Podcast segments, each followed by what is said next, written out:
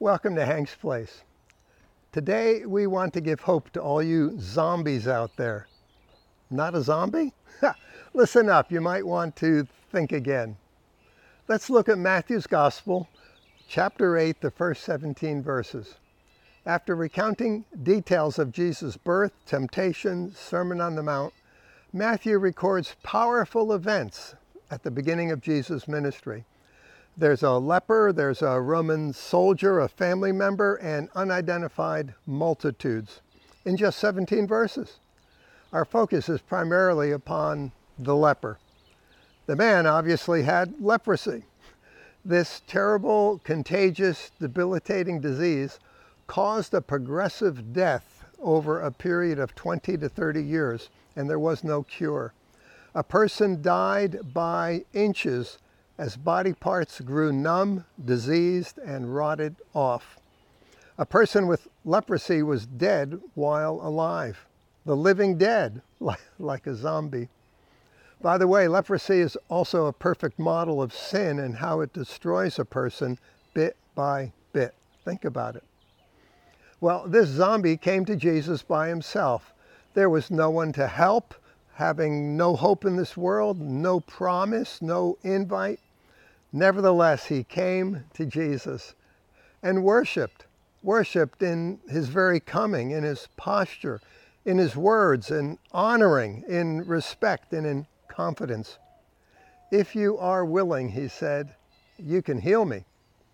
Healing of leprosy, mind you, was on par with raising the dead. But this leper didn't question Jesus' ability to cure even a zombie like him. Jesus, moved with compassion, it says in Mark chapter 1, verse 41, said, I am willing, and touched him.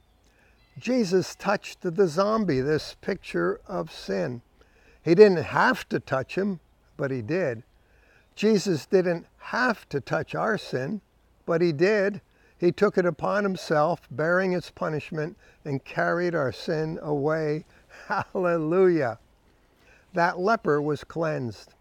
Friend, what about you? Are you sick with something incurable, perhaps? Are you full of sin? Well, come to Jesus. Get a hold of Jesus and let Him touch you and be healed. God's grace is abundant. It's not about you, you see, it's all about Jesus. Whatever form our zombieism may take, Jesus is our cure. In the account of the Roman centurion that follows, we find that the centurion has a sick slave. Under Roman law, a person could kill his slave if the slave was ill or unable to work. But this centurion has compassion. He pleads for the life of his slave. Pretty remarkable, don't you think? He thinks of others, even his slave, and understands faith better than anyone in Israel we can gain wisdom here, can't we? Faith, compassion, huh? And Jesus, put it together, it leads to miracles, huh?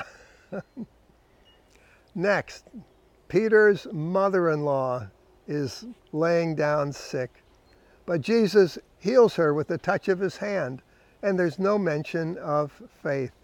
You can't put healing in a box, you see, when it comes to Jesus, my friend.